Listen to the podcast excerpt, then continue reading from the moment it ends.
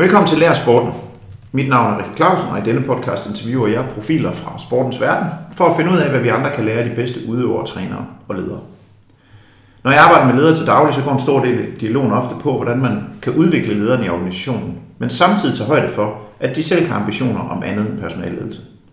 Det vil sige, hvordan kan man kombinere og understrege vigtigheden af først og fremmest at være personalleder i en verden med tiltagende travlhed.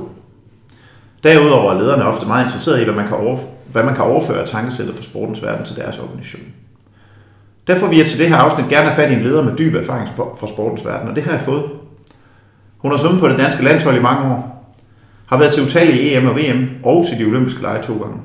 Hun var samtidig en central del af de danske holdkapper, der i starten af 90'erne vandt både EM-guld og VM-bronze og satte gang i den første reelle guldalder i dansk svømning. Efter idrætskarrieren har hun med samme ildhu forfulgt en karriere i erhvervslivet, hvor hun i dag arbejder som direktør i Gallup. Velkommen til mit øh, lille podcast-univers. Berit Puggaard. Tak, Rikke. Og tillykke med fødselsdagen. Ja, tak. Har det været en god dag? Det har det. Den startede tidligt. Når man har små børn, så øh, kan den jo starte øh, før, at øh, morgentræningen startede. Og det gjorde den så også i dag. Men øh, vi sidder hjemme hos dig her. Ja. Hvorfor gør vi det? Er det fordi, der er fødselsdagsfejring undervejs? Eller? Nej, det, jeg har taget fri i dag i dagens anledning, og så tænkte jeg, så kunne du vel lige så godt komme forbi og få øh, et interview, som du, øh, som du gerne vil. Hyggeligt. Og vi er på Amager. Det er ikke nogen hemmelighed. Det er ikke nogen hemmelighed, nej. En gang Amager, altid Amager. Det tror jeg. Det tror jeg. Jeg har jo forladt Amager i fire år, men så rejste jeg meget langt væk. Så, men ellers har jeg altid boet her. Så når du har været på, i, både i Danmark, så har du altid boet på Amager. Altid. Kan du fortælle lidt, hvordan det idrætskarriere startede?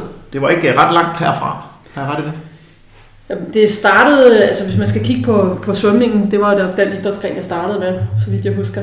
Øhm, så øh, meldte min mor mig ind i svømmeklubben Kvik, som jo ligger lige rundt om hjørnet fra, hvor jeg bor. Øhm, det gjorde den ikke dengang, fordi øh, dengang der stod Castro Svømmehal ikke på den grund.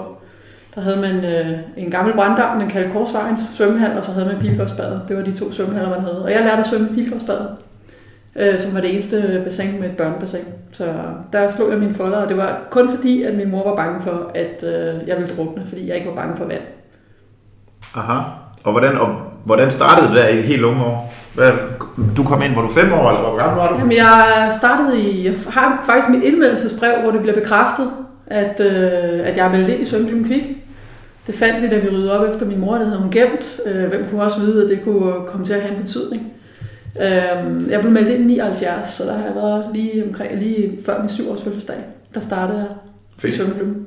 Og, øh, og- startede du med at have vores øh, fælles bekendte Ove Jacobsen? Eller? Øh, nej, øh, Åge var ikke min første træner, men han var min næste træner. Så det vil sige, Åge havde dengang ikke begyndt at holde over det lille bassin. Der havde jeg en træner, der hed øh, Johnny Warning, og hun øh, var i kvik i mange år. Øh, hun øh, fortalte mig, at øh, det der, det ville jeg aldrig blive god til. Men øh, nu øh, kunne jeg godt lide at gå til det, så jeg fortsatte anyway. Og øh, efter tre år i begynderbassinet, så stødte jeg på Åge første gang. Okay. Og han troede godt, du kunne blive sådan noget. Det ved jeg ikke om Åge... Jeg tror ikke, Åge troede sådan rigtigt, at jeg kunne blive til noget, men øh, han, havde, han, øh, han bedømte aldrig sine svømmer på den baggrund. Altså, der var plads til alle, som det rummelige menneske, han også stadigvæk er, og det var han også dengang. Så jeg tror ikke, at han betragtede det på den måde. Men skulle man også huske, at Svømmeklubben Kvik anno 1979, start 80'erne, det var, en, øh, det var ikke en, øh, en super eliteklub. Øh, De trænede hårdt, det er jeg ikke i tvivl om, men de kom ikke særlig langt. Det var en klub, der befandt sig rigtig godt i midten eller slutningen af 3. division. Hvad, har du dyrket andre idrætter? Eller var det bare svømning og så? Nej, jeg, jeg spillede faktisk badminton, og øh, det gjorde jeg også mange år, indtil at jeg fik en anden træner, som synes at nu, øh, nu er det tid til at træne noget mere svømning. Og øh, droppe det der badminton. Øh, første gang jeg stødte på den træner, det var faktisk til et stævne, hvor jeg var ude sammen med Åge, og jeg svømmede på klubbens øh, tredje hold. Og øh, jeg klarede det så godt, så at jeg egentlig skulle have svømmet på klubbens anden holds holdkamp. Øh, men der måtte min mor så gå hen og sige til den her træner, det kunne altså ikke lade sig gøre, for jeg skulle ud og spille klubmesterskaber i badminton. For det var utænkeligt, at jeg kunne kvalificere mig til noget, der var mere vigtigt end bare det indledende løb. Fedt. Når du sådan tænker tilbage på, da du, begyndte, altså, da du gik fra at være kan man sige, begynder svømmer, og så til at begynde at træne på de første konkurrencer, kan du så huske, hvad var det fede? Jo, jeg synes, det hele det var fedt. Altså, jeg har, jeg, nu er jeg jo typen, der elsker at træne. Så på den måde har det... jeg- Altså, jeg tror aldrig nogensinde, at jeg er blevet truet med bål og brand eller noget, øh, for at få ud af døren. Altså, jeg, det har altid bare været sådan selvstarter, tror jeg. Øh, og jeg tror, at det værste ved at være syg, det var, at hvis jeg ikke havde været i skole, så måtte jeg heller ikke være til at komme til træning. Så jeg, jeg er ret sikker på, at jeg har slæbt mig selv i skole for at få lov til at tage til træning senere, selvom jeg nok reelt set skulle være blevet hjemme. Øh, jeg synes, det, jeg synes, det var fedt. Altså, jeg, især, da man holdt, altså, især da jeg blev introduceret for andre øh, stilarter end brystsvømning, så, øh, så var det ligesom om, at øh, det synes jeg var noget mere spændende. Men hvad, øh, hvad var det, du var god til, da i dine unge år? Altså svømmemæssigt? Ja. Og oh, det, det tror jeg faktisk er over bedre til at svare på. Jeg tror ikke, jeg var rigtig god til noget, faktisk. øhm, det eneste, jeg tror, altså som det jeg kan huske, der adskiller mig på et tidspunkt fra de andre, fordi jeg var vidderlig en af de aller dårligste. Øh, jeg var den dårligste i min overgang, det er selvfølgelig også fordi, jeg er fra december. Det er virkelig en nitte. Øhm, øh, men jeg, altså det, det eneste, jeg tror, jeg kan huske, det var, at der, hvor at, øh, det begyndte at gøre ondt, der adskilte jeg mig nok lidt. Fordi jeg kunne godt blive ved. Var du tidligt sådan i stand til sådan at sætte dig mål, eller var det bare fordi træneren sagde, nu skal det, nu, det næste det er hårdt, gør det bedste I kan? Jeg tror ikke, det var så velovervejet. Man er jo ikke, altså på det tidspunkt, hvor jeg begynder at skulle træne lidt hårdere, der er jo de her 11, 12, 13 år, og jeg tror slet ikke, man har været så bevidst dengang, som man er i dag, om at om hvorvidt det her det er hårdt eller ikke er hårdt, eller om der er et mål eller ej. Altså, men det var, jeg tror, det er meget mere, for mig i hvert fald i de år, fællesskabet, der gør, at man kommer. Altså, der, der, der er et andet niveau i det her. Øh, man fulgte så også til og fra træning på cykel. Altså, det her er jo lokalområdet. Mm. Øh, jeg husker ikke, at øh, der var mange børn, der blev droppet af i bil af deres forældre. Jeg husker, at vi fulgtes hjem, og jeg boede også sammen i nærheden af nogen, hvor vi kunne følge dem. Og så var der bare flere og flere, der drejede fra undervejs. Så det er sådan, som jeg husker det. Det har ændret sig en del, må man sige. Ja, jeg tror også, at uh, måske presset på det er lidt hårdere. Altså, jeg trænede ikke otte gange om ugen, da jeg var 11 år. Mm. Definitivt ikke. Altså, det er meget sent. Jeg tror, jeg er 13 eller sådan noget, før jeg begynder overhovedet at blive introduceret for noget, der minder om morgentræning. Og morgentræning, for dem, der ikke ved noget om svømning, kan du lige fortælle, hvordan foregår det? Det er sådan noget hæsligt noget, man bliver vækket meget tidligt om morgenen, og man, ej, det er, ikke, det, er ikke, det er egentlig ikke så slemt det, man vender sig jo til det, men altså, øh, man bliver jo vækket der omkring klokken 5, ikke? og kvart over 5, så er man ude af døren, og så ned og tage et bad, og så er man i vandet, i stedet mellem kvart i 6 og 6. Øhm, det vil sige, det er jo før de fleste mennesker overhovedet er stået op, så er man allerede i gang med at træne. Så inden skole? Det er, det er inden skole, og det er efter skole igen. Ikke? Altså, det, er, det er vilkårene. Og der, tror du, at hvis du skulle have gjort det, da du var 11, at du så var fortsat med at svømme? Det er svært at sige. Det er rigtig svært at sige. Igen tror jeg, det er meget drevet af, hvordan at man går til det, som, både som træner, som klub, men også som hold. Altså om, om man fælles oplever, at det her det er egentlig bare okay. At det er bare, altså, det gør vi sammen, det her. Du var med til, eller jeg ved ikke, om du var med til at starte, men du var i hvert fald med til den guldalder, der så kom i klik. Hvor man gik fra, som du selv siger, at være i 3. division til at blive jamen, i, i lang tid jo den bedste klub i Danmark. Ja. Hvad var det, der skete der? Jamen jeg tror, altså jeg, det første jeg kan huske det, at i den streng er, at jeg var med, fordi at øh, der næsten ikke kunne stilles et hold i 84 til danske holdmesterskaber. Jeg tror, jeg er med og svømmer 200 crawl på sådan noget 2.32, og det var simpelthen godt nok til at være på, på det bedste hold i kvik. Øh, og det kan man jo grine lidt af i dag, men øh, året efter i 85 allerede, der bliver vi jo øh, nummer 3 i 3. division og rykker i 2. division. 86 bliver vi nummer 1 i 2. division og rykker i pigernes, altså hos damerne, ikke? Og, vi er jo kun piger. Altså, der var ikke nogen, der var særlig gamle på det hold. Mm. Øh, og så i første division bliver vi nummer 4 to gange, da man skifter lidt rundt i strukturen, så man svømmer holdmesterskaber både i foråret og efteråret, det samme, altså i samme år. Og så, så bliver det så fast i efteråret, og det næste efterår, altså i 1989, efter vi er blevet nummer to i 87-88 sæsonen, så i 89, der, der vinder vi, og der vinder vi så 10 år i træk. Og jeg tror, sammenfaldet er for det første, at vi har en træner, som er sådan en karismatisk person, som formår at få den her gruppe af piger til at, til at træne rigtig hårdt. Der er ikke nogen tvivl om, at øh, langt de fleste resultater, der bliver opnået i den periode, er mere vægtet over mod hård træning, end det er teknik og tilfældigheder. Altså det er målrettet hård træning. Det er der ikke nogen tvivl om. Og det er jo sådan, i de sidste årene, øh, bortset fra et enkelt, så er det jo sådan, at det er luksus at kunne stille det hold, fordi det ene år er faktisk 17 kvinder og vi svømmer i social hold til finalen. Simpelthen for, at alle skal få lov til at svømme. Fordi at vi er så overlegne. Og det er et spørgsmål om, at den gruppe bare er blevet enige om, at det er okay at træne på den her måde, og der er rigtig mange, der kunne holde til det. Vi var ikke specielt ramt af skader, vi havde nogle undervejs, men ikke specielt ramt af skader heller. Så det er en gruppe, der har trænet sådan fra meget tidlig alder at kunne holde til det. Det er vel også et talent. Altså vi kommer meget tilbage til, hvad talent er for dig, men, men det er vel også et talent at kunne holde til at træne? Det er det absolut det er klart, altså jeg tror, der er mange, der siger, der siger at det åbenlyse talent i svømning, der hvor at, øh, teknikken, jeg tror også gælder mange andre idrætsgrene, der hvor teknikken er sublim og så videre fra en meget tidlig alder, det vil sige, at de vinder rigtig meget, rigtig hurtigt, uden særlig stor indsats. De bliver, tid, de bliver tidligere, eller på et eller andet tidspunkt i hvert fald ramt af det her med, at nu kommer de andre, dem som er kommet via hård træning. Og på et tidspunkt, så er det jo, at de, dem, som har fået det måske en lille smule nemt i starten, falder fra. Fordi nu skal der virkelig ydes noget, og det har de ikke, det har de ikke været vant til. Jo. Øh, men der er en, altså, det bedste er jo selvfølgelig, at der er en kombination. Men der er ikke nogen tvivl om, at den her gruppe, jeg snakker om her, som i 90'erne virkelig øh, formåede at flytte dansk øh, kvindesvømning, det er med udgangspunkt i en hård indsats. Det er spændende. Du tog så en beslutning om at tage på college og komme ind på, på det tidspunkt, det bedste svømmecollege på damesiden SMU. Hvad, hvad var det, der gjorde, at du tog til USA, når du nu var i et miljø, der, der var så stærkt? Jeg var blevet student i 91, og fra 91 til 92, der læste jeg sådan noget HF enkeltfag, for at få tid til at gå frem til OL. Og øh, der fandt jeg ud af i, det år, i løbet af det år, at det var ikke nok for mig. Øh, jeg var nødt til at finde et eller andet, som kunne gøre, at jeg ikke tænkte på min sport hele tiden. Det blev jeg meget bevidst om. Øh, og jeg, var, jeg havde virkelig mig selv for at ikke at have lavet den investering i liv noget før. Det år, jeg spildte der, det, det er det eneste, som jeg lige sådan umiddelbart har fortrudt, fordi det var virkelig ikke godt for mig. Mm. Det var virkelig ikke godt for mig, at alt, hvad jeg lavede, det var fokuseret på, at, øh, at jeg skulle svømme godt om to timer, eller jeg skulle huske at spise nu, og jeg skulle din den dun, kun med udgangspunkt i en sport. Det, det fungerede ikke for mig, så jeg var nødt til at finde et sted, hvor jeg kunne uddanne mig samtidig. Og det var USA så umiddelbart min eneste mulighed for på det tidspunkt. Jeg synes, jeg hører mange sige det der, at når, når man så siger, at nu er jeg færdig med gymnasiet, nu tager jeg et år, hvor jeg kun svømmer at det bliver folk bims af. Men i udlandet der er der jo rigtig mange, som er fuldtidssvømmere. Er det noget dansk?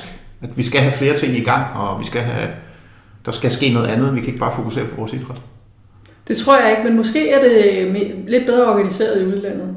I en, i en klubstruktur, hvor der er flere, der er i den samme struktur. Mm. Så du ikke er den eneste. Altså at du indgår i et eller andet, øh, for eksempel de har de her træningscentre.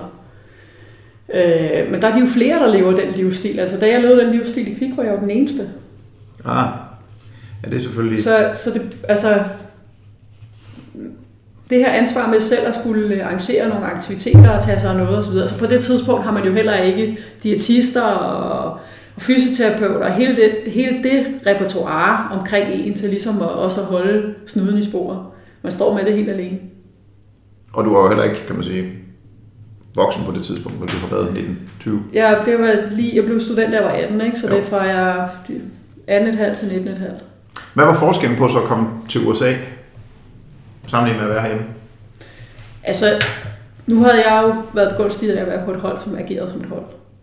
Øhm, så på den måde var der ikke den helt store forskel. Det som, det, som slog mig, det var, hvor godt organiseret det egentlig var. Altså det her med, at man bor på skolen, man skal ikke tænke på at lave mad, øh, man, man, skal, man kan gå til træning, tager to minutter, jeg kunne se bassinet fra min dorm room, i hvert fald det første år. Øh, der er nogen, der tager sig af en, når man kommer. Altså de tager sig af deres øh, atleter, studerende atleter, dem tager de så virkelig godt af at sørge for, at du, ved, du får at vide, om det her det er det, du skal gøre, og sådan og sådan og sådan. Ikke? Og du får noget rigtig god vejledning i forhold til, hvad er det, der interesserer dig at læse, hvor skal vi måske, hvad skal vi skrue sammen til det her program i forhold til, hvad du finder interessant.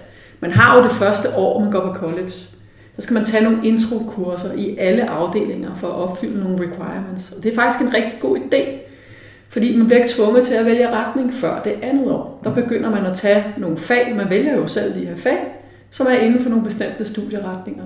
Det vil sige, at man vælger ikke retning fra start af.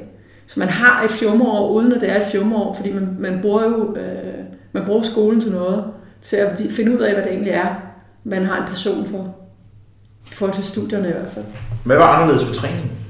Var der noget, der var anderledes der? Altså det mest slående er jo, at man træner på et øh, kønsopdelt hold. Så herre og damer træner ikke sammen. Mm. Det, er, det er en, øh, en meget anderledes måde at træne på, fordi jeg har altid været vant til at træne sammen med drengene, i meget høj grad. Øhm, og der kunne man jo godt have frygtet, at der ville være en masse tøsefneder, men det er derover, at det amerikanske det skiller sig en lille smule ud, fordi de er rigtig gode til det her med at forstå, at øh, jamen, vi skal alle sammen drive det her til noget. Hvis du klarer dig godt, så klarer jeg mig også godt. Og den, den indbyggede forståelse er der på de her hold her. Så det, så det her med, altså jeg, jeg kan huske at beskrive det her forleden dag for en, øh, som jeg laver noget coaching med, at jeg troede simpelthen, at de andre de tog pis på mig, når de lå hæppet på mig under svømning, altså under træningen. Seriously, altså hæpper du på mig under træningen? Vi er jo, vi er jo konkurrenter. Men det er sådan, det er. Det er fordi, hvis, hvis, hvis vi kan drive hinanden til at blive bedre, så bliver vi begge to bedre. Hvis vi skal prøve at drive en parallel over til erhvervslivet i forhold til det, så hører jeg jo tit det her med, at når man sidder og snakker med en leder, han vil gerne udvikle de folk, han har under sig. Men nogle af dem går jo efter hans job. Det er jo håbløst. Altså det vil man jo. Sådan er hierarkiet jo. Det her med at udvikle på nogen, som i virkeligheden er ens konkurrenter, eller kan blive ens konkurrenter. Hvordan, hvordan gør man så det, når man er kommet ud af svømmehallen? Men det, skal, det, er jo, det er jo lederens job. Lederens job er jo at træffe de beslutninger, der er bedst for virksomheden, og ikke bedst for dig selv. Så, så det, er jo, det, er jo, det kan jo kun give noget at udvikle dygtige folk. Og så kan det jo godt være, at de bliver nødt til at forlade virksomheden, fordi de selv har nogle karriereambitioner. Det betyder jo ikke, at de, er, de ikke har lært noget, at de mm. læringsmæssigt går i stå. Men det er fordi, man måske har så meget fokus på at få den der forfremmelse, frem for at kigge på, hvad det egentlig er, man har fået at udbytte. Lærte du at betragte dine konkurrenter som samarbejdspartnere i USA? Ja. Har du taget det med dig videre, eller?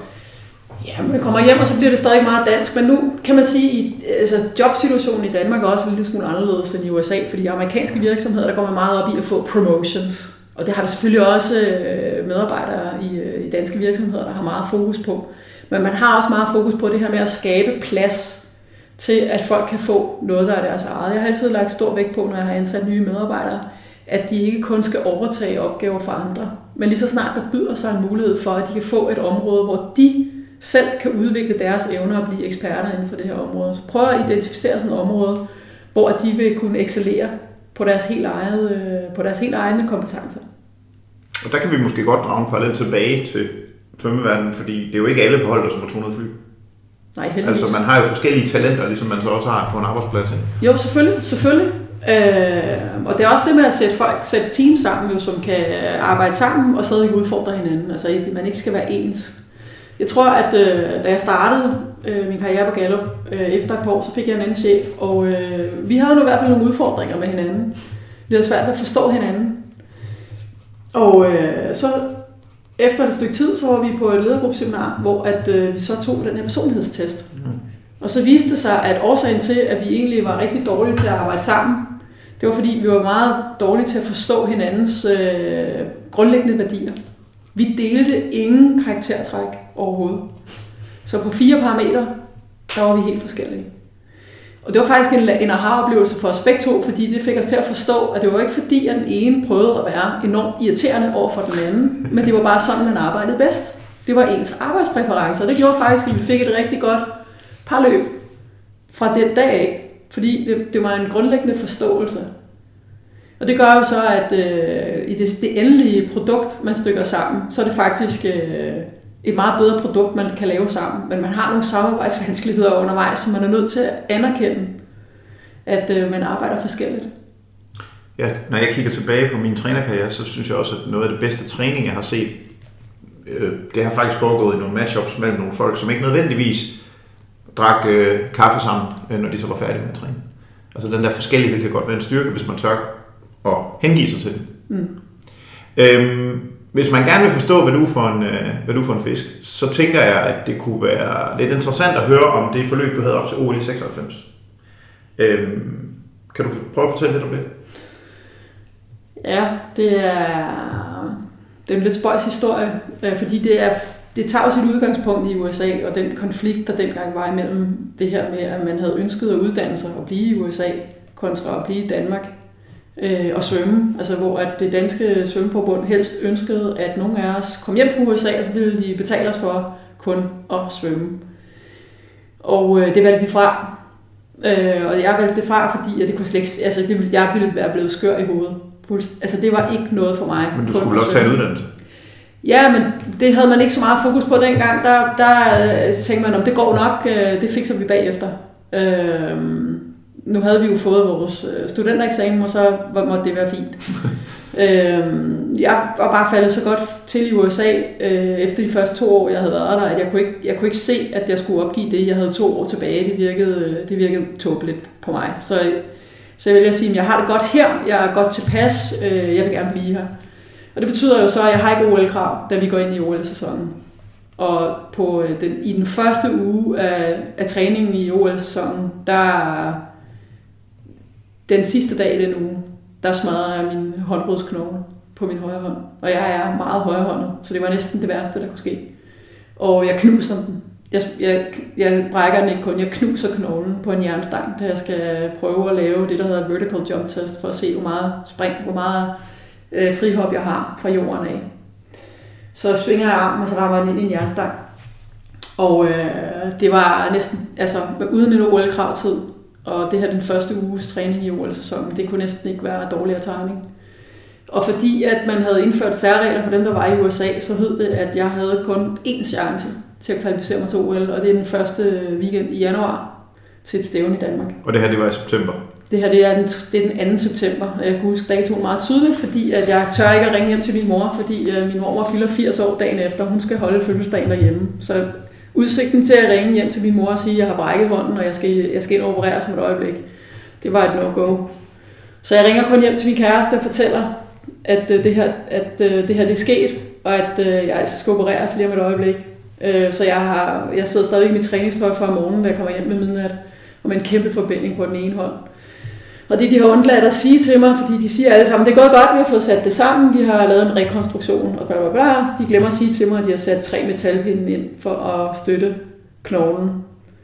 Øhm, så jeg tror jo, der er et eller andet galt med mine fingre, fordi når jeg bevæger de andre fingre på hånden, så gør det jo sindssygt ondt. Men det er jo fordi, de her metalpinde, de går så også igennem de andre knogler, og sådan går jeg rundt i flere uger.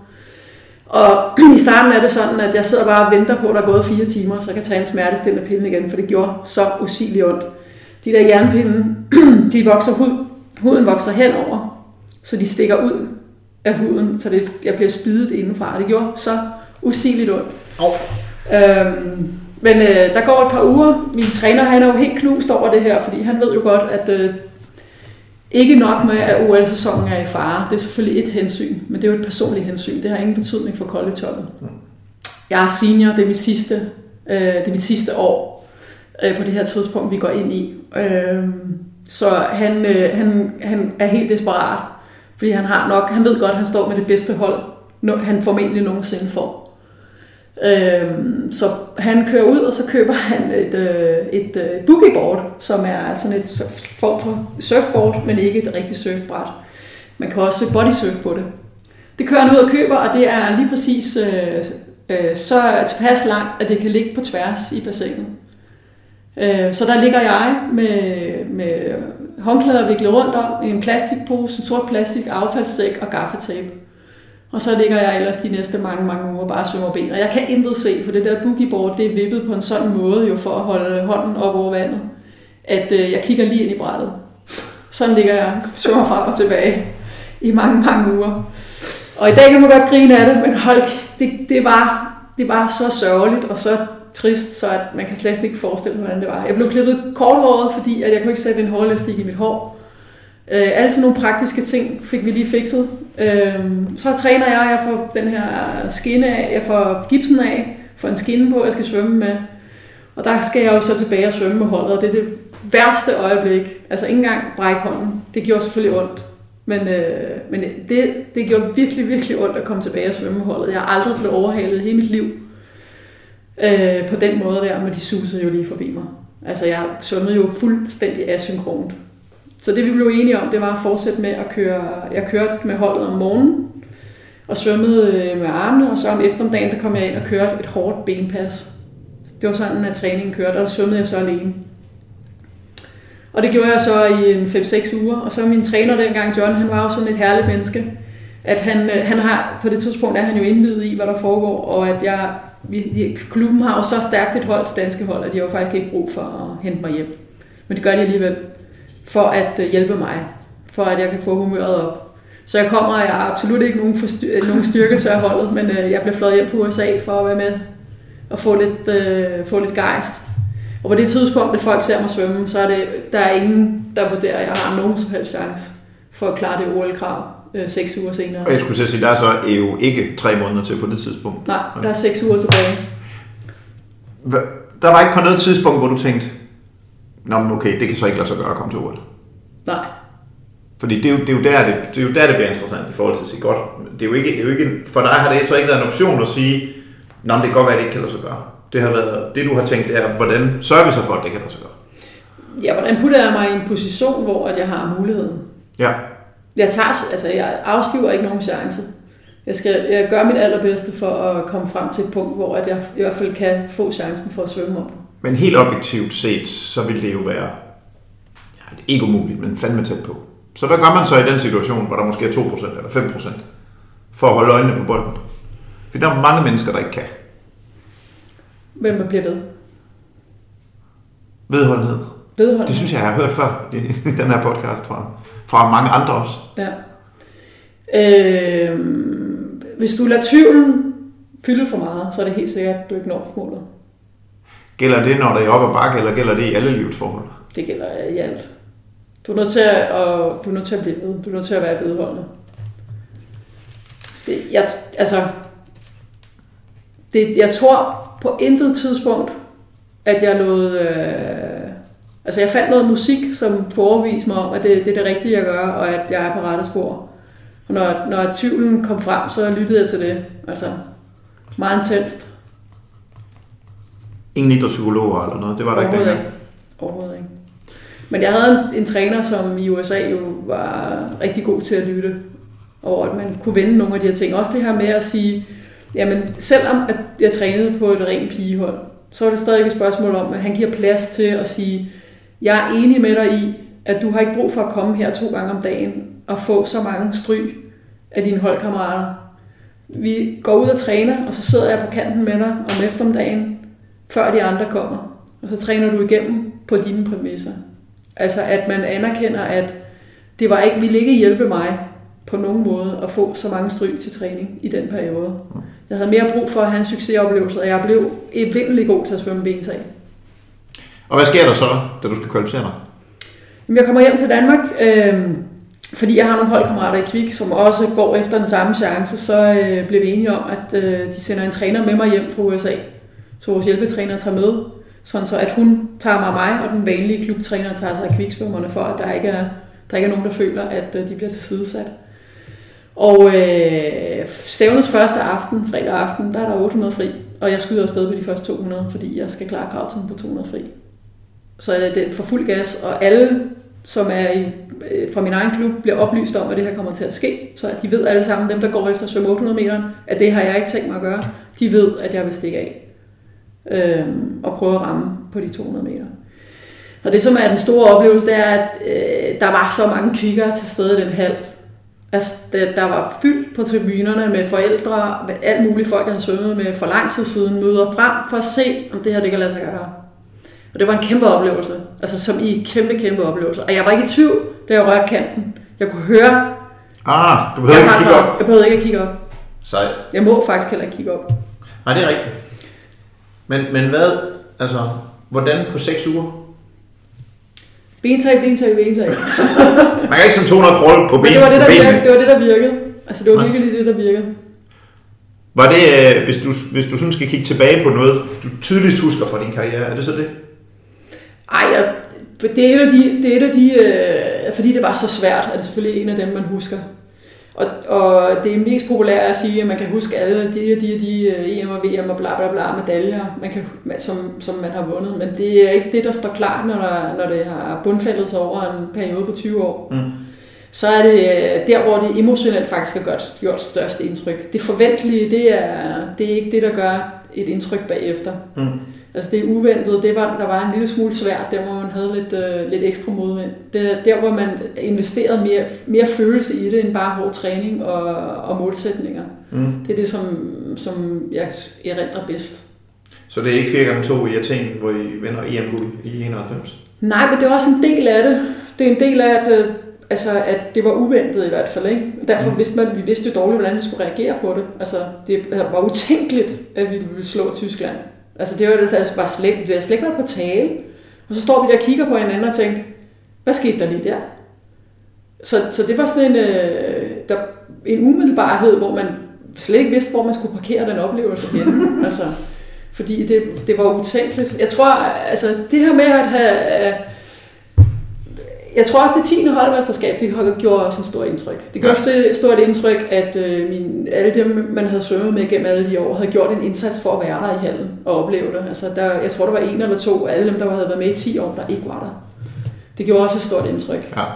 Øhm, at vi fik hævet dem hjem med 19 point, er jo stadigvæk et øh, lucky punch. Øh, men øh, sådan er det nogle gange. Nogle kloge mennesker siger jo, at der er ikke noget, der hedder held i elitesport.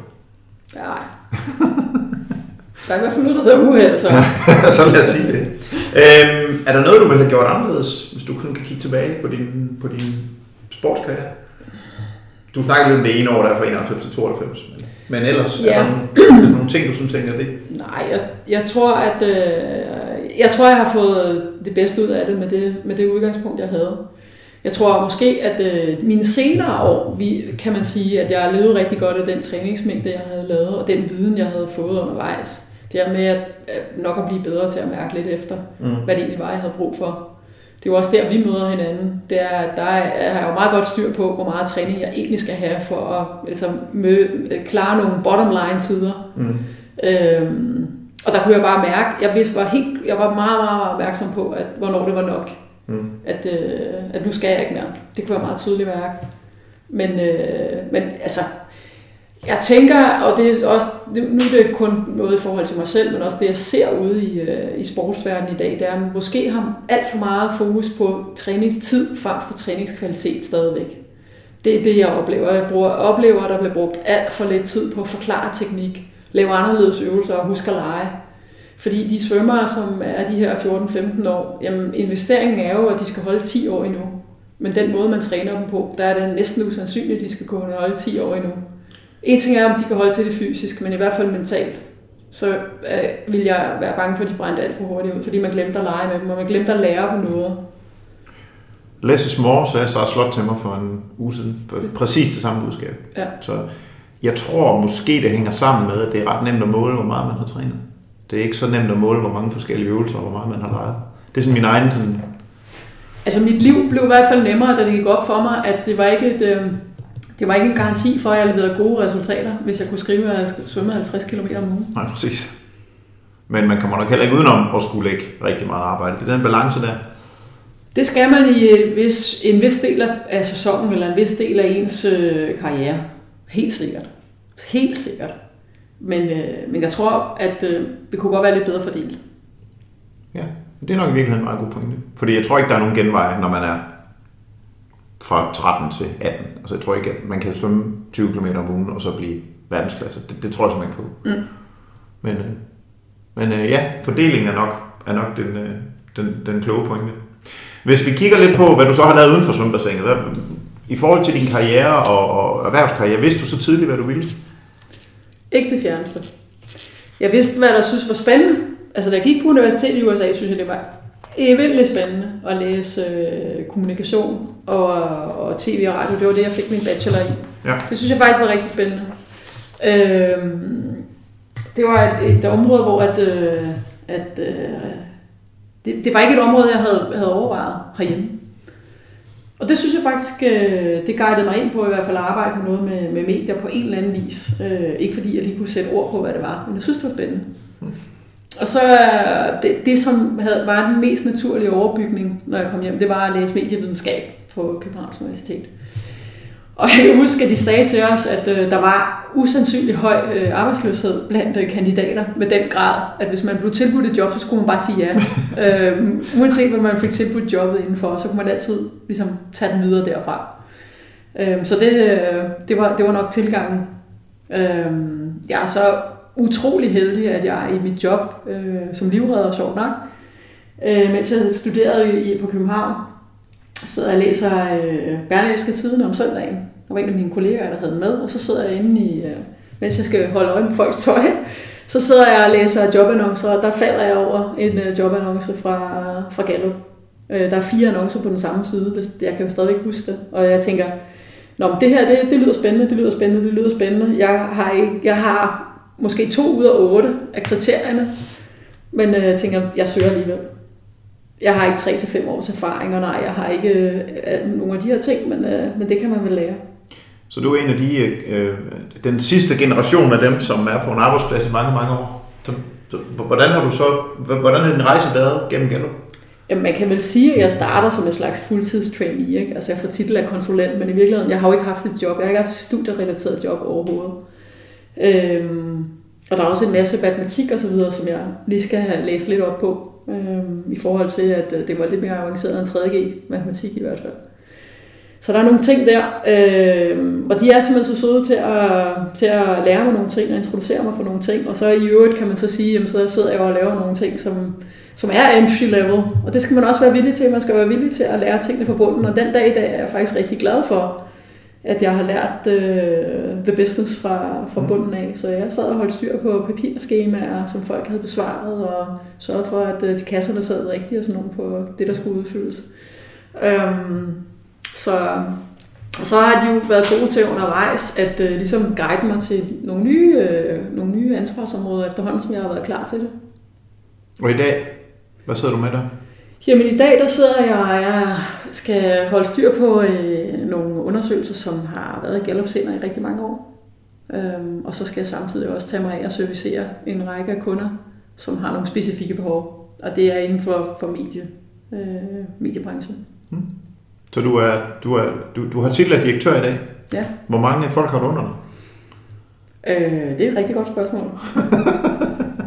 jeg har ikke tal. Øh, 16-17 stykker, vil jeg tro. Sådan, ja. sådan med, med direkte referencer? Nej, for det er netop, det er netop ikke alle sammen direkte referencer. Okay. Så jeg har nogle, nogle gode, rigtig gode teamledere, øhm, som har referencer til sig. Hvad, hvad er vigtigt for dig som leder? Altså, har du nogle ledelsesmæssige pejlemærker, du kan sige, det, det her, det, kan, det ved de i hvert fald, det, kan jeg, det står jeg på mål for? Det vigtigste, det gør nok det, som jeg sagde før, med at alle føler, at de har et område, der er deres, så alle ligesom har noget, som, øh, som øh, de føler, at det skal de varetage. At øh, det er deres eget. Og derudover så prøve at sætte folk sammen, så at, at vi kan få leveret nogle rigtig gode ting. Og så prøve, hvis man får en idé, det gør jeg jo nogle gange, så får jeg en eller anden skør idé, og så prøve at sætte nogle folk ind og være med i et udviklingsprojekt, hvor det her, det tror jeg faktisk, de synes vil være spændende at være med i. Så at det ikke kun bliver det samme trumrum. Det er klart, at nogle jobfunktioner er det jo, og men ikke den samme kunde eller præcis det samme projekt, de sidder og arbejder på hele tiden, så er det alligevel meget af det samme, der bliver lavet. Så derfor er det vigtigt, synes jeg, at øh, man prøver også at spice det op, og vi prøver at gøre nogle nye ting. Og der, der, altså jeg har enkelte gange, selvom det er det mest grænseoverskridende, jeg kan finde på, også for mit eget vedkommende, det er at sige ja til at lave en opgave, og jeg ikke aner, hvordan jeg skal løse den. Øh, og så på en eller anden måde, så finder vi altid ud af det, for der er altid nogen, der kan noget inden for det her område. Det er bare et spørgsmål om at få aktiveret de her kompetencer. Men det er klart, at en stor del af det, vi laver, det er øh, historien, der lidt gentager sig til fra tid til anden. Og det skal man, det, det skal man også have det godt med. Så der er begge elementer i det. Men det, du beskriver der, er det i virkeligheden ikke en form for talentudvikling? Altså at prøve at sætte folk i nye settings og prøve at finde ud af, om der er et sted, hvor de kan blomstre?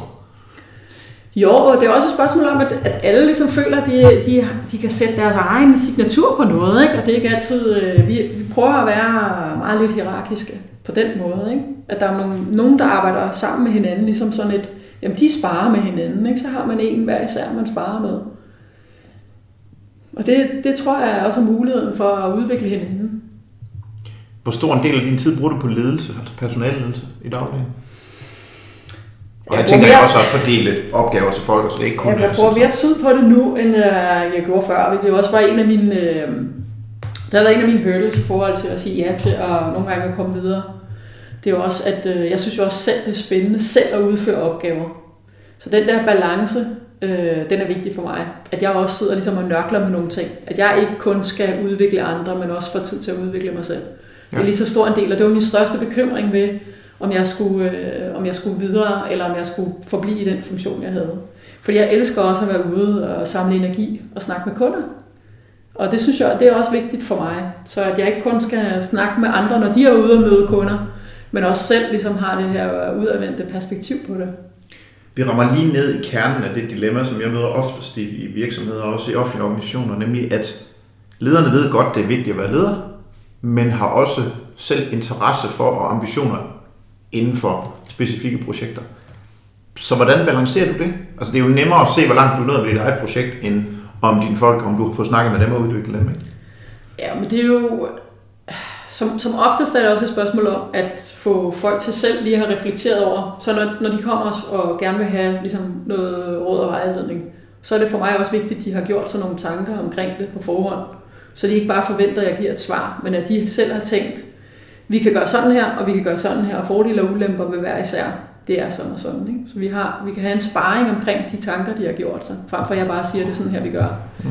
Det, det er min forventning til alle dem, der kommer og tager en snak omkring nogle, nogle situationer eller nogle ting, som de har behov for noget, noget input til. Øhm, ja, jeg, min dag er jo en lang række af afbrydelser, og, og der er det jo, er til må man tage sin, øh, sin værber og sætte sig et sted hen, og lige få en time for sig selv, til lige at samle tankerne. Fordi jeg sidder jo også og laver nogle ting, som skal kræver, at jeg ikke bliver afbrudt. I en lille periode i hvert fald, ikke? Men ellers er det jo, det er jo sådan, det er at være leder. Der må man også suck it up. Altså lad nu være med at pive over at være blevet leder, fordi at du ikke synes, du har tid til dig selv. Det er jo, det er jo, det er jo sådan, rollen er. Det er præmissen. Det er præmissen for, at du øh, får den titel, du har, eventuelt har stræbt efter, eller det, øh, den, øh, det ansvarsområde, du gerne vil have, eller den indflydelse, du gerne du søgte.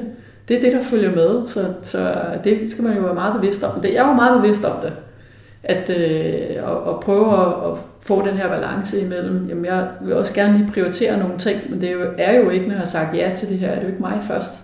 Mm. Sådan er det jo bare. Øhm, er der nogle af de udfordringer, du har i dagligdagen i, det, i den her balance, som du har nemmere ved at løse, fordi du har nogle erfaringer fra elitesporten? Er der noget, du kan overføre der? Eller? Ja, men det, jeg tror faktisk nogle gange, så er det også lidt en øh, uh, hemsko, fordi man, har, man kommer til at have enormt store forventninger til andres præstationer. Fordi der har man været vant til, at dem man, om, altså dem, man var i nærheden af, de alle sammen ville noget. De var ikke nået til det niveau, hvis de ikke ville noget.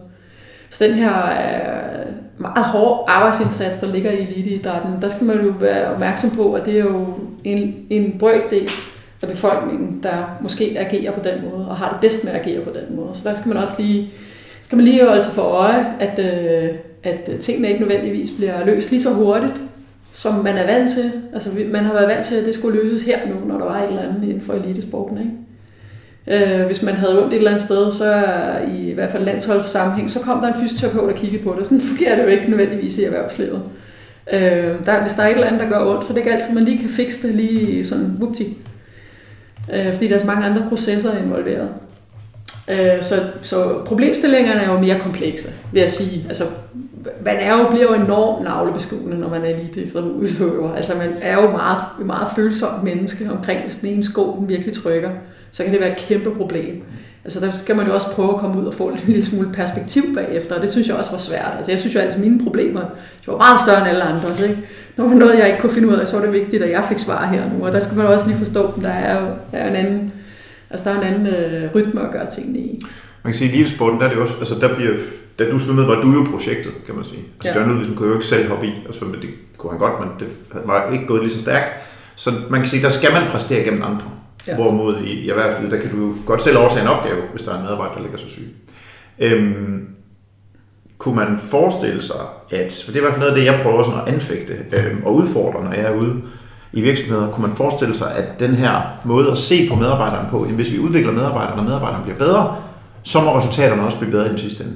I stedet for altid at kigge på, hvad siger strategien, og hvad siger målene på den korte bane for X, Y og Z afdeling. Altså den her måde at betragte udøveren i virkeligheden som et våben til at præstere, og medarbejderne, i stedet for at bede medarbejderne om at løse en opgave.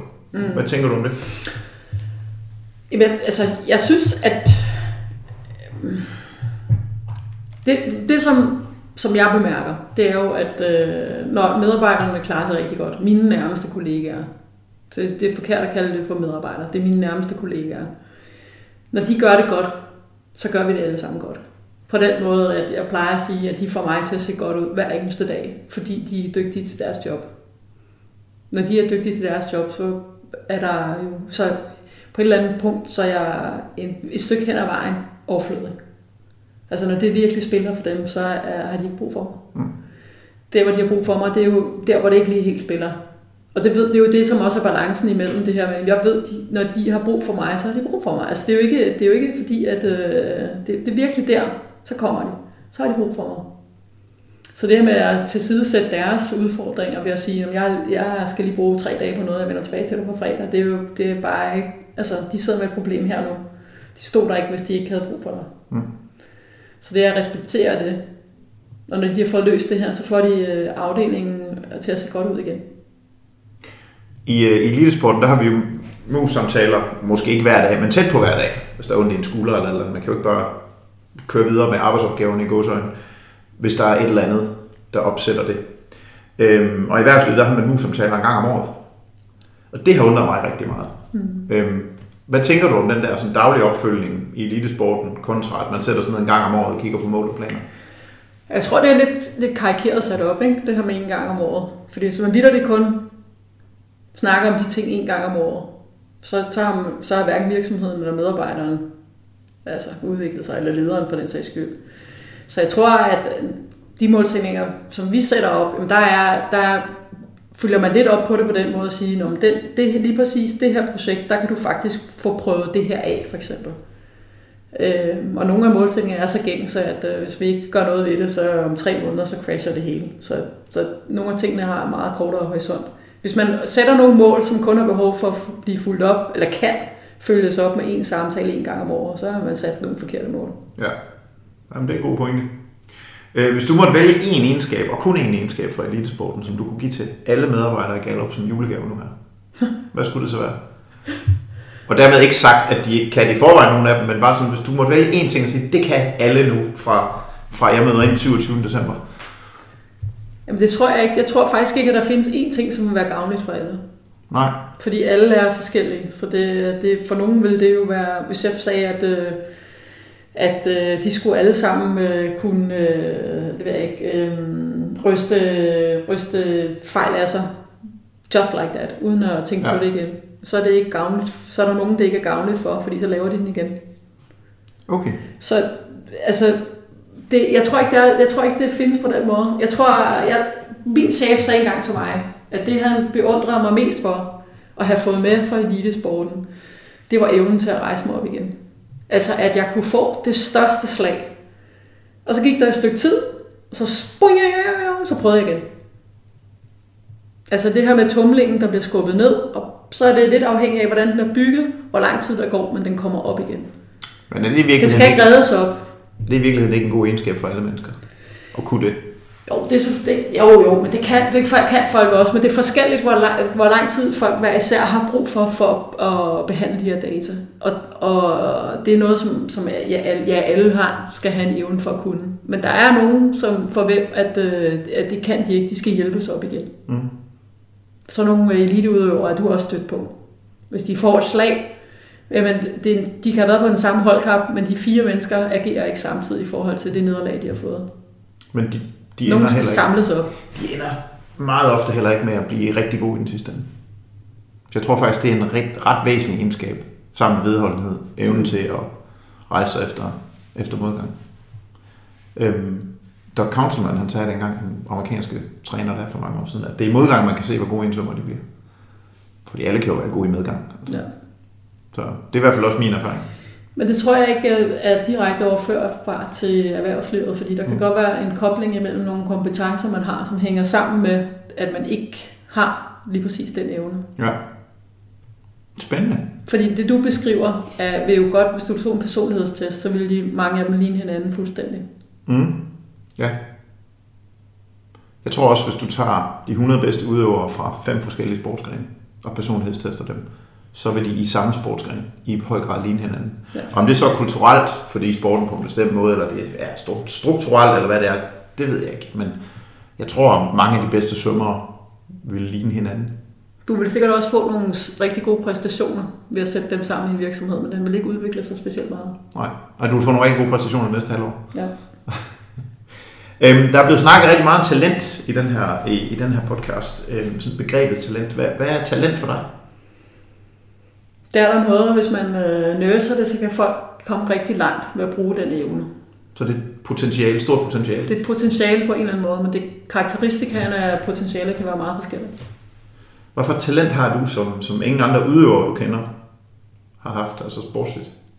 Ikke nogen. Jeg har stødt på nogen, der på en eller anden måde har haft i en eller anden sammenhæng de samme talenter, som jeg har. Okay. Der er ikke noget på den måde, der adskiller mig fra, fra andre. Altså, der er ikke noget unikt på den måde. Det understøtter faktisk lidt min tese om, at det er jo ikke, talent er jo ikke én ting. Det er en kombination af forskellige talenter, som så møder den rigtige leder eller træner, Ja, og, som så, og sådan er det vel også i erhvervslivet. det jeg mene. Øhm, i, øh, jeg har brugt en del energi på at snakke om, hvad erhvervslivet kan lære af sporten, og, og en af de ting, der kommer op igen og igen, det er det her med, at lederne i sporten, de skal præstere gennem andre. Altså Nikolaj Jacobsen kan ikke gå på banen længere og spille fløjt for Danmark. Øh, vi har snakket lidt om det i forhold til at sige, jamen, men hvor meget tid bruger du på ledelse, hvor meget tid bruger du på egne projekter, men, men den tankegang med, at man skal præstere gennem andre, at man mere eller mindre skal holde sig selv som leder fra at køre egne projekter, øhm, som vi bliver nødt til i sporten. Tænker du, man med fordel kunne gøre det nogle steder? Eller gør I det allerede i Gallup? Ej, der er ikke nogen, der kun er ledere for, ledere, for lederens rolle. Mm. Sådan lige umiddelbart. Alle, alle har nogle projekter, som de derudover har ansvaret for. Og det tror jeg faktisk er sundt, fordi hvis, hvis man ikke er nede i materien en gang imellem, og mærke, hvad, hvilken vej bevæger sig det her, så bliver man faktisk en, øh, en dinosaur, tror jeg, på et eller andet tidspunkt. Især hvis man er leder over en lang årrække, tror jeg. Øh, så bliver det, så tror jeg på et eller andet tidspunkt, det bliver for generelt. Så har man ikke fingrene nede i mulden på samme måde. Nej, det, det er i hvert fald mit indtryk, at jeg, jeg bliver bedre til at hjælpe andre, hvis selv har jeg også prøvet nogle ting. Få nogle idéer, gøre noget på en anden måde. Det flytter også ting for mig. Hvis jeg ikke forstår grundlæggende, hvad det er, de laver, så er det godt nok også svært at vejlede. Så det handler også grundlæggende om at forstå, hvad forretningen i virkeligheden går ud på, fordi den forandrer sig også løbende hen over Bestemt. 20 år. Bestemt. Det er det, man er nødt til. Nødt til også, altså, og, og jeg tror virkelig, det historiske perspektiv, øh, det kommer til at mangle, hvis man ikke har nogen medarbejdere, der har været i virksomheden i en årrække. At det har virkelig kommet mig til gavn. Det har det. Mm. Og har været der i lang tid. Forståelsen af, også det at kunne grine af sit allerstørste fejl senere. Altså forståelsen af, hvornår er det virkelig, man kan komme til at lave noget, der er helt katastrofalt. Det skal man kunne genkende. For netop altså, at prøve at stoppe sådan nogle ting før. De der projekter, hvor det kan køre helt af helvede til. Det er vel også et godt signal. Jeg har, havde faktisk en kunde, hvor den, den, den fejl, som man snakkede om i organisationen, som den der sindssyge fejl, som alle griner af nu 20 år efter, det var faktisk en af cheferne, der var der nu, der havde lavet den. Og det sender jo også et signal om, at det er okay at lave en fejl. Altså, det er ikke en begrænsning for din udvikling at lave en fejl. Det, det er i hvert fald noget, man husker, som, som på en eller anden måde bliver skældsættende. Der er sådan nogle punkter i ens øh, erhvervskarriere, hvor man, man bliver opmærksom på, at man har rykket sig, eller at der er sket noget. Ikke? Jo. Og at, øh, jeg tror også, et af de bedste råd, jeg fik, da jeg startede, det var at, øh, at lære at læse sådan et scriptingsprog. Så kan, jeg kan ikke programmere eller noget, men jeg kan læse nogle af de her sprog, som de sidder for eksempel og scripter nogle øh, spørgeskemaer i, og så videre, noget rapportering. Øh, og det gør nogle gange, at øh, når det, det er helt galt, og der er en, der ikke kan finde et eller andet, så kan man lige sætte sig ved siden af og sige, "Nå, lad os lige kigge det igennem. Og nogle gange, så er det en hjælp, øh, så man forstår, hvad det er. Når de også beskriver, hvor, at, øh, hvor de har gjort det godt, så ved jeg præcis, hvad det er, de mener. Eller hvor det er, de har siddet og kæmpet med noget, så ved jeg præcis, hvad det er, de mener. Det synes jeg også er et spørgsmål om at være nærværende. Det er sjovt, du siger det, fordi det med at være tæt på, det bliver vi jo nødt til i sportens verden. Men der er jo en masse regler i erhvervslivet, man for hvad man må blande sig i. Altså jeg har jo vidst, nogle gange har jeg jo vidst før en sømmers kæreste, at vedkommende havde tænkt sig at slå op med kæresten der om eftermiddagen, og derfor kommer jeg ikke til træning, eller hvis jeg kommer til træning, så er jeg nok i dårlig humør osv. Så tæt kan man jo godt komme på i erhvervslivet, men man gør det sjældent. Øh, jeg plejer tit at beskrive det som om, at der er en jobrelation, så er der en personlig relation, og så er der en privat relation. Hvordan, øh, hvordan agerer du i det? Altså, er du, hvor ligger du henne på, på skalaen der i forhold til? Jeg, jeg tog udgangspunkt i, hvad de, hvad de selv tilkendegiver af interesse. Okay. Øhm, fordi jeg har arbejdet sammen med nogle af dem. Jeg er jo ikke den eneste, der har været der Nej. i rigtig lang tid. Der er en del, der har været der rigtig lang tid. Og der har man haft en anden relation på et tidligere tidspunkt, hvor jeg ikke har siddet i en chefrolle for eksempel. Ja. Øhm, og det er vigtigt for mig at, at bevare den relation, som de, som de ønsker at have. Altså, jeg, jeg, man kan sige, et sted, hvor jeg bevidst har trukket en streg i sandet, det er, at der er ikke nogen, næsten ikke nogen af mine kollegaer, som, øh, som jeg er venner med på Facebook, Mm. for eksempel. Fordi at det er helt klart deres private, private sfære og min private sfære. Så der, der har jeg selv trukket en streg. Men der trækker du en streg i forhold til din, kan man sige, private relation. Ja. Og deres. Og deres, ja.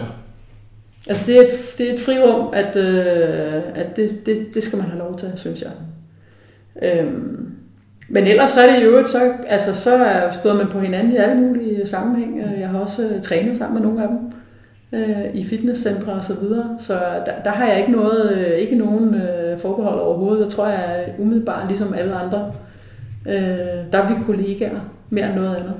Kan du mærke forskel på de nyeste medarbejdere, I får ind ad døren nu, og så kan man sige, da du selv startede i forhold til det her med grænsefladen mellem, hvad der er personligt og privat og sådan noget, det bliver lidt udvisket også med alle de her sociale medier, og altså den nye generation, der kommer ud på arbejdsmarkedet nu, de har et andet forhold til det.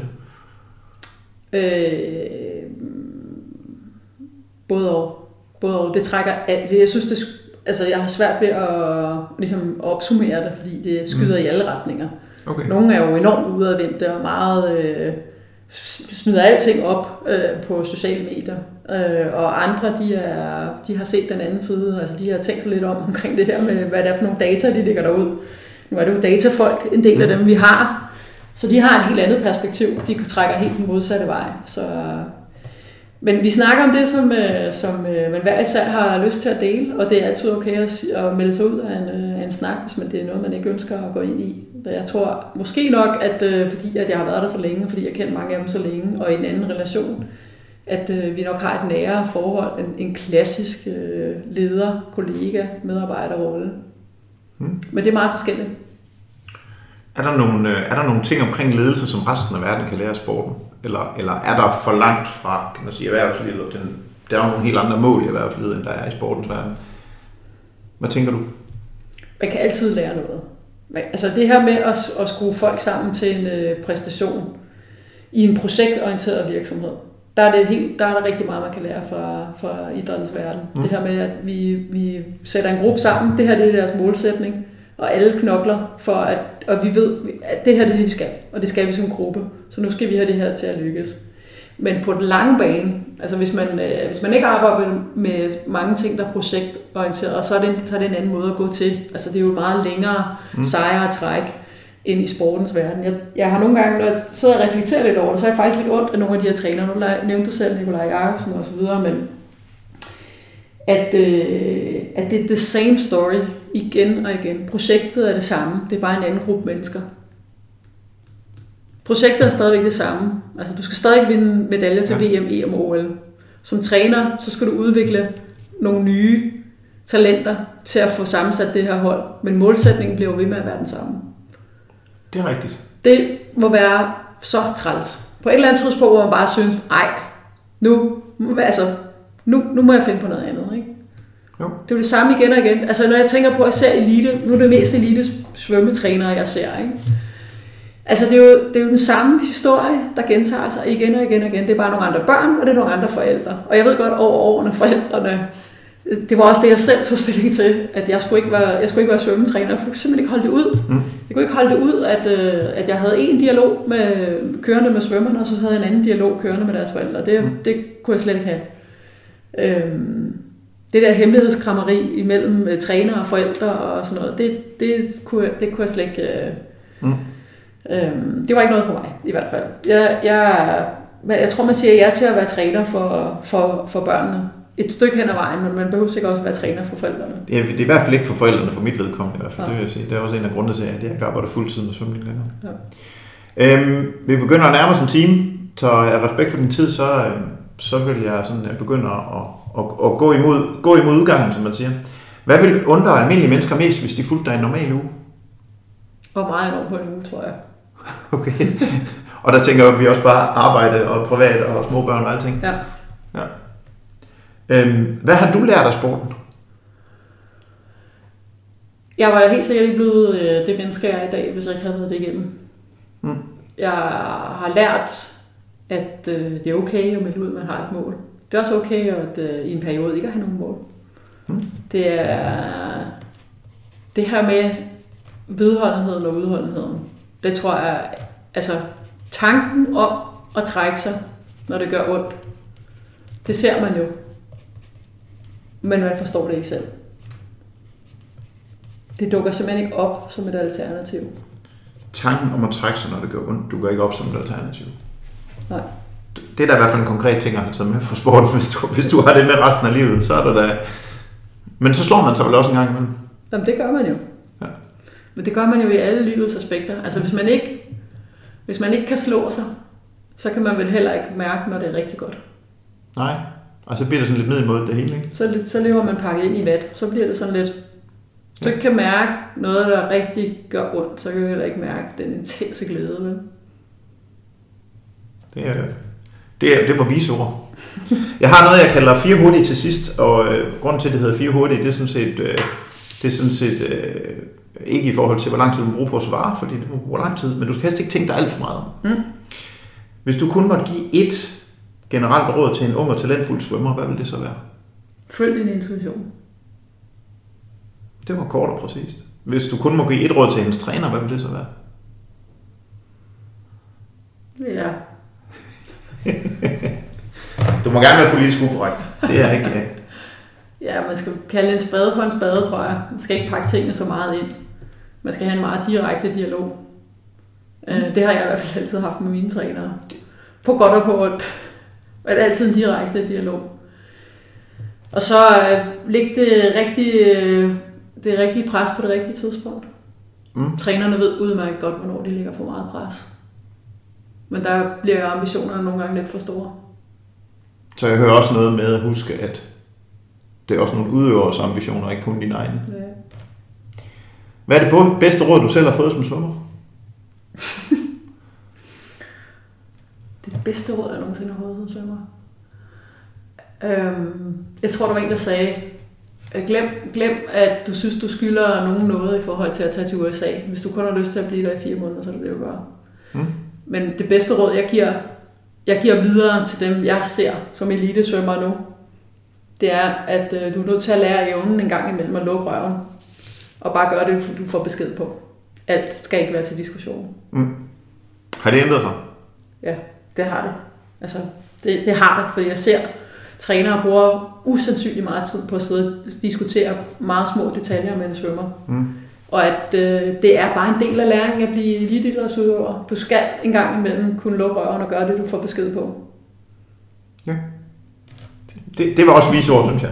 Hvis du nu kunne bede lytterne af podcasten her om én ting, hvad vil det så være? Det behøver ikke have noget med emnet at gøre. Det kan, det, det kan også være noget med aldrig købe en plastikpose igen. Eller, det er jo meget op i tiden. Alting med fornuft. Okay. 80-20-reglen. 80-20-reglen. Oh, Ja. ja. Den elsker jeg. Ja. Kan du fortælle lidt om den? Jamen det er, øh, man må synge 20% af tiden, hvis man holder den, øh, den gode linje de andre 80%. Hmm. Og hvis vi alle sammen levede efter den, så, øh, så behøvede vi ikke at tænke, så behøvede vi ikke at snakke omkring ikke at købe plastikposer igen, fordi så havde vi allerede forholdt os til det. Godt svar. Har du et bud på, hvem der skal være min næste gæst? Eller hvem, hvem kunne du godt tænke dig at høre? Jeg tror, du har været så langt, så bredt ud efterhånden med Ja. rigtig mange inden for, for sportens verden. Det kunne jo være, at du kendte en eller anden, som måske ikke var så kendt, men som havde noget at byde på. Jeg tror, man skal kigge i ladet lige, øh, som måske ikke helt nåede det i svømme i deres, i deres idrætskarriere, men som har fået en stor erhvervskarriere. Der skal mm. jeg lige tænke over, hvem det kan være. Ja. For det er det, jeg tænker, der er den der med at øh, ikke helt have forløst potentialet, som idrætsudøver, men får det forløst som, øh, som erhvervskarriere. Ja. Det er... Ja, det er... Og dem er der nogle stykker af, faktisk. Ja. Det vil jeg... Du bliver jeg, tror, jeg tror, at øh, erhvervskarrieren træder ind for at fylde, altså for at fylde den plads, som man ikke helt fik forløst som eliteidrætsudøver. Jeg tror, at nogle af os forlader eliteidrætten, og så tænker vi, py, nu gider jeg aldrig sætte et mål igen. Øh, men der er også nogen, der kommer ud og siger, jeg, har, jeg nåede ikke helt det der, så nu sætter jeg nogle nye mål, der er lidt vildere. Det tror jeg faktisk øh, kunne være spændende at høre, hvordan man er gået til den opgave. Det må du lige gruble over, når du er færdig med at holde fødselsdag. Så vil jeg se frem til at høre, høre, høre mere om det. Men tak, Berit. Det har været uh, inspirerende. Det har været lige præcis, som jeg har håbet på. Det er godt. Så vi kommer omkring nogle gode ting. Og, øh, og tak til dig, kære lytter, fordi du lyttede med. Lær sporten er tilbage med mange flere gæster ganske snart. Sportens indgangsvinkel til medarbejderudvikling og lederudvikling er, er generisk og kan i mange tilfælde overføres til alle typer virksomheder. Hvis du vil vide mere om, hvordan din arbejdsplads kan arbejde med organisationsudvikling, ledelse og personlig performance med udgangspunkt i sportens verden, så kan du skrive en mail til mig. Du kan bare gå ind på hjemmesiden. Vi høres ved.